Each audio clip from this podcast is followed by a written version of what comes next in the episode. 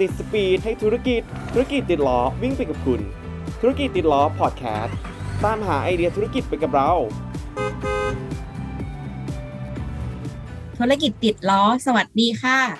ตอนนี้ทุกคนอยู่กับพุทธและอนานะคะ พวกเราจากทีมงานส่งเสริมความรู้ทางการตลาดบริษัทเงินติดล้อจำกัดมหาชนค่ะ ค่ะวันนี้เราก็มี เรื่องและไอเดียดีๆ มาแชร์ให้กับคนทำธุรกิจอีกแล้วนะคะ ในยุคนี้เนี่ยที่การทำธุรกิจส่วนตัวมันมาแรงสุดๆเลยอะแต่ก็ยังมีหลาย ๆ คนนะคะ ที่อยากจะหารายได้เสริม หรืออยากจะเริ่มธุรกิจ แต่ก็ยังคิดไม่ออกว่าจะทำอะไรดี ในวันนี้เนี่ยธุรกิจติดล้อมี 4 วิธีหาไอเดียการทำธุรกิจที่เหมาะกับคุณ ทั้งที่คนอยากจะทำธุรกิจเป็นงานหลัก หรือว่าอยากจะทำเป็นอาชีพเสริมนะคะ แล้วเราก็จะมาแชร์ให้ทุกท่านได้ฟังว่าจะเลือกทำธุรกิจที่ตรงใจ เกิดข้อผิดพลาดได้ที่สุด สร้างรายได้ได้ สามารถนำไปต่อยอดทำอะไรได้อีกหลาย ๆ อย่างค่ะสี่วิธีหาไอเดียมีอะไรบ้างมาฟังพร้อม ๆ กันเลยดีกว่าค่ะได้เลยค่ะ อย่างแรกเลยนะคะ ให้เริ่มจากการหาว่าคุณชอบสิ่งไหนค่ะ หรือว่าทำอะไรได้เป็นอย่างดี สิ่งนี้เริ่มต้นได้ไม่ยากเลยนะคะ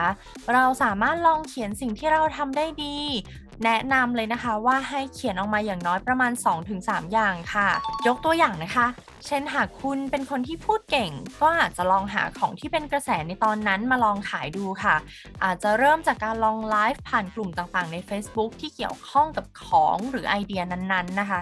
อย่างเช่น หากคุณต้องการจะขายอาหารแห้งผลไม้อบแห้งนะคะ ก็สามารถขอเข้าร่วมกลุ่มเกี่ยวกับ อาหารพร้อมทาน อาหารอบแห้งนะคะ บน Facebook ได้เลย เพราะอะไรเหรอคะ เพราะว่าคุณจะได้เข้าถึงกลุ่มคนที่เป็นลูกค้าของคุณเนี่ยได้อย่างตรงเป้าหมายเลยค่ะหรือนะคะถ้าหากคุณเป็นคนที่ชอบทำขนม ก็อาจจะเริ่มจากการคิดรูปทรงขนมที่แตกต่างจากเจ้าอื่น สโลแกนร้าน หรือแม้แต่แพ็กเกจที่ใส่ขนมค่ะ เราก็สามารถสร้างเอกลักษณ์ให้ไม่ซ้ำใครได้เหมือนกันค่ะ ค่ะ และต่อเนื่องจากการสร้างเอกลักษณ์ของตัวเองเนาะ พอมีเอกลักษณ์ของตัวเองแล้วอะ่ะมันก็คือการสร้างความแตกต่างให้กับสินค้าที่เราอยากจะขายนั่นเองเนาะ โดยที่เราก็จะต่อยอดจากไอเดียที่ว่าการขายสินค้านั้นน่ะ มันเป็นสิ่งที่คุณชอบ เป็นสิ่งที่คุณสนใจ แล้วนำมาเมกกับความต้องการของตลาดนะคะ เช่น ถ้าคุณเป็นคนรักสุขภาพ คุณอาจจะมีสูตรเครื่องดื่มสุขภาพที่ชงแล้วมีรสชาติอร่อยแตกต่างจากคนอื่น คุณจะได้เครื่องดื่มที่ดีต่อสุขภาพ ก็สามารถนำไปขายได้ด้วย และอาจจะเพิ่มกิมมิคตรงที่ว่า สามารถดื่มเติมพลังระหว่างออกกำลังกายได้ด้วยนะคะในระหว่างนี้เนี่ยที่คุณกำลังพัฒนาสินค้าอยู่เนี่ยคุณก็อาจจะเพิ่มกิมมิคเข้าไปอีกได้นะคะว่า ตอนที่คุณส่งเครื่องดื่มไปให้ลูกค้า คุณอาจจะแนะนำแอปพลิเคชันบันทึกการออกกำลังกาย หรือตารางที่สามารถจดบันทึกการออกกำลังกาย หรือเมนูอาหารแคลอรี่ที่รับเข้าไป ควบคู่ให้ลูกค้าได้รู้สึกประทับใจว่าสินค้าเครื่องดื่มของคุณคือคนที่ใส่ใจสุขภาพเขาจริง ๆ ซึ่งแบบนี้ก็เป็นไอเดียที่น่าสนใจเหมือนกันเนาะ ใช่เลยค่ะคุณพุทธฟังแล้วน่าสนใจมากๆเลยค่ะ นอกจากเราจะสร้างความแตกต่างให้กับสิ่งที่เราอยากจะขายแล้วนะคะ เราก็จะต้องเข้าใจแล้วก็รับรู้ด้วยค่ะว่า ลูกค้าของเราเนี่ยความต้องการของเขาคืออะไร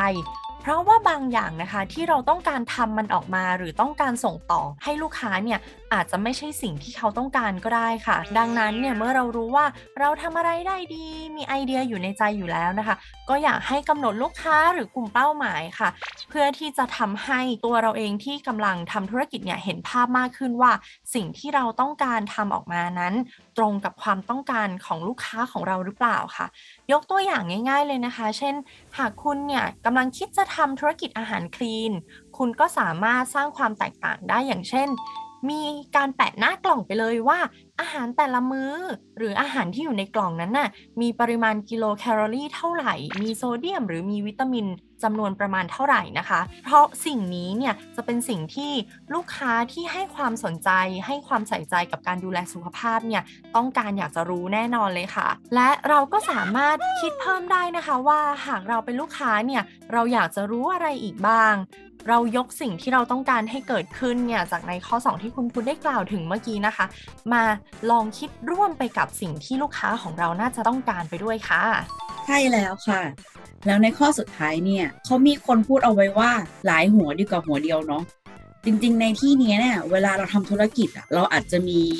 การร่วมลงทุนร่วมธุรกิจกับเพื่อนๆ คนรู้จักพี่น้องหรือแม้แต่คนรักนะคะ ซึ่งบางธุรกิจเนี้ยคุณอาจจะทำธุรกิจคนเดียวก็ได้ แต่คุณอย่าลืมหาที่ปรึกษาที่ไว้ใจได้เนาะอาจจะเป็นคำแนะนำอาจจะเป็นความคิดเห็น หรือว่าเป็นไอเดียที่ช่วยกันแชร์ก็ได้เนาะที่นำไปต่อยอดสินค้าได้จริงแล้วถ้าสมมติว่าคุณมีทีมมีเพื่อนที่ลงธุรกิจด้วยกันแล้วนะคะ ก็อย่าลืมคุยกันในเรื่องข้อตกลงค่าใช้จ่าย หรือเรื่องเงินต่างๆด้วยเนาะเพื่อป้องกันการเข้าใจผิด หรือว่าผิดใจกันในอนาคตเพราะเรื่องเงินมันแบบไม่เข้าใครออกใครเนาะเคยสังเกตไหมคะว่าแบบพ่อค้าแม่ค้า หรือแม้แต่ยูทูบเบอร์ดังๆ หลาย ๆ คนเนี่ยที่เขามีทีมงานมีเพื่อนร่วมงานหลาย ๆ คนเขาก็มีปัญหาในการร่วมงานหรือว่าแชร์ไอเดีย หรือแม้แต่เรื่องข้อตกลงเรื่องเงินต่างๆ เนี่ย เราก็เห็นกันบ่อยๆเนาะถึงแม้ว่ามันจะมีข้อดีที่ว่าเรามีทีม เรามีคนร่วมงานด้วยเยอะ แต่ถ้าสมมติเราไม่คุยกันให้เข้าใจ เราไม่เคลียร์ในเรื่องเงินเนี่ยก็อาจจะเป็นปัญหาใหญ่ขึ้นมาได้ในอนาคตเนาะการคุยกันไว้ให้เคลียร์ป้องกันไม่ให้เกิดปัญหานี้เกิดขึ้นกับธุรกิจ ในช่วงที่เรากำลังค้าขายรุ่งเรืองเนี่ยกันไว้ดีกว่าแก้นะคะอย่าลืมว่าเราจะต้องคุยกับคนที่ช่วยเราขายของด้วยเนาะใช่เลยค่ะคุณพุทธเพราะว่ามิตรภาพนั้นต้องยืนยาวเลยนะคะ และสิ่งค่ะที่สำคัญไม่แพ้กับไอเดียหรือการวางแผนธุรกิจนะคะ นั่นก็คือเรื่องเงินนั่นเองค่ะ และหากว่าใช่แล้วค่ะ ขอแอบขายของนิดนึงนะคะ ว่าถ้าหากคุณผู้ฟังเนี่ยกำลังมองหาแหล่งเงินทุนนะคะ ที่สามารถกดท้อนเมื่อไหร่ก็ได้ ได้ตลอด 24 ชั่วโมงเนี่ย เงินติดล้อมีคำตอบให้เลยค่ะ เพราะไม่ว่าจะเป็นสินเชื่อทะเบียนรถมอเตอร์ไซค์สำหรับธุรกิจที่ต้องการเงินทุนจำนวนไม่มาก หรือจะเป็นการขอสินเชื่อรถเก๋งกระบะสำหรับธุรกิจที่ต้องการเงินทุนก้อนโต ก็สามารถขอสินเชื่อกับเราได้นะคะ เพราะว่าคุณเนี่ยจะได้ทั้งเงินก้อนแล้วก็บัตรติดล้อที่สามารถ กดใช้งานได้ทุกที่ทุกเวลาสะดวกตลอด 24 ชั่วโมงเลยละค่ะ ไม่มีคำว่าเงินช็อตแน่นอน ใช่แล้ว แล้วก็อย่าลืมเนาะถ้าเป็นลูกค้าเงินติดล้อเนี่ย เราก็มีแอปพลิเคชันดีๆ ที่คุณสามารถใช้งานได้ตลอด 24 ชั่วโมงเช่นกันเนาะ EP นี้ก็จบลงแล้วเนาะธุรกิจติดล้ออยากจะฝากข้อคิดดีๆ ในการช่วยให้คุณทำธุรกิจค้าขายรุ่งเรืองมากขึ้นไปเรื่อย ๆ นะคะ แล้วพบกันใหม่ในตอนหน้าของเดือนมิถุนายนที่กำลังจะถึงนี้ค่ะธุรกิจติดล้อขอบคุณค่ะ ขอบคุณค่ะ แล้วกลับมาพบกันใหม่ที่ธุรกิจติดล้อพอดแคสต์ให้ชีวิตหมุนต่อได้ไปกับเรา